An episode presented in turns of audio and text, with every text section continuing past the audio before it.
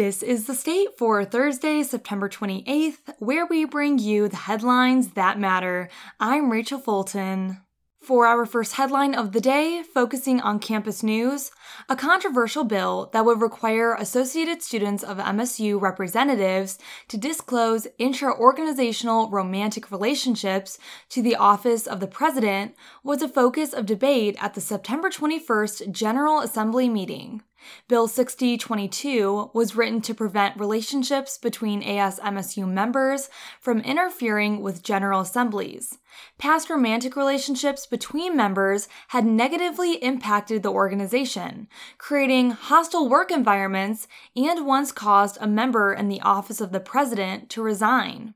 Some representatives believe the bill had good intentions, but should be reworked in next week's committee meeting. Multiple representatives, including two Office of the President members, noted how disclosing a relationship may go against some students' cultures, potentially putting them in an unsafe situation. With five votes in favor, 14 against, and 11 abstentions, Bill 6022 failed.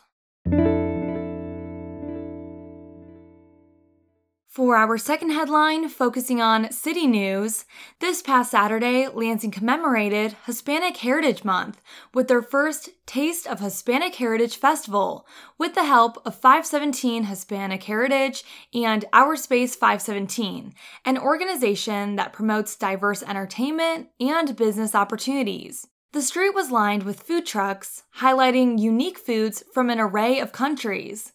The festival wasn't just limited to food, though. It also offered live music, dancing, an art installation, and many Hispanic owned business vendors. The festival established Lansing's growing interest and celebration of Hispanic culture, and for many MSU students, it meant growth.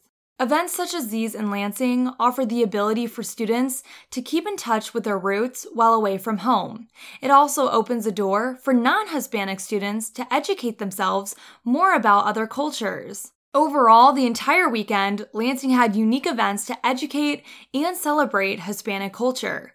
On Friday night, Lansing hosted the Hispanic Heritage Dance Class and Mixer, where people from all different cultures came together to learn different Hispanic dances.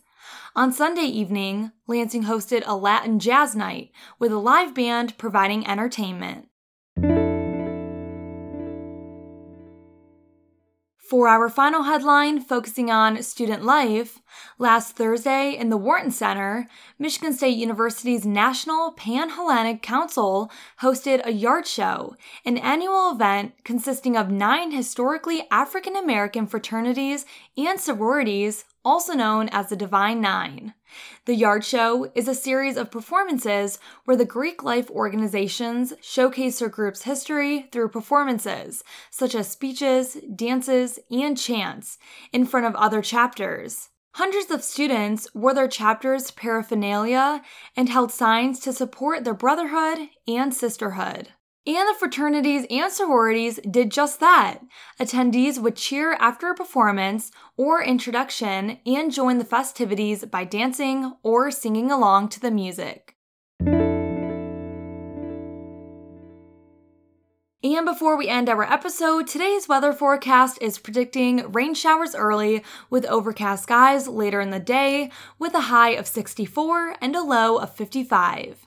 Thank you for joining us for The State, produced by the State News and Impact 89 FM. You can find us online at statenews.com and impact89fm.org. And we'll be back tomorrow with our last episode of the week with more.